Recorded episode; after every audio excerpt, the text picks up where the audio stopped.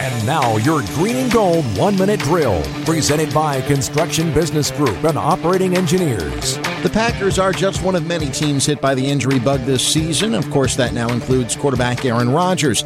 So, is there any way to prevent all of the injuries now the NFL and the Players Association are trying to protect themselves? Noted sports injury Will Carroll tells WTMJ teams are missing out. So, is there more to do? Absolutely.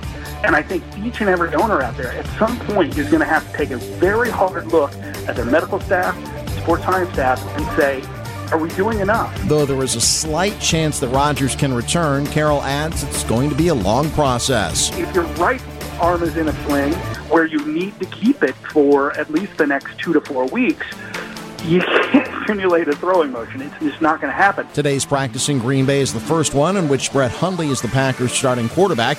Joe Callahan has been added to the 53 man roster from the practice squad, and former Virginia Tech quarterback Jerod Evans has been signed to the practice squad. Evans went undrafted this past spring and spent time with the Philadelphia Eagles in minicamp before he was released. Sunday's game is a new kickoff with a 10 a.m. pregame show on WTMJ. Doug Russell, WTMJ Sports. This has been your Green and Gold One Minute Drill, presented by Construction Business Group and Operating Engineers.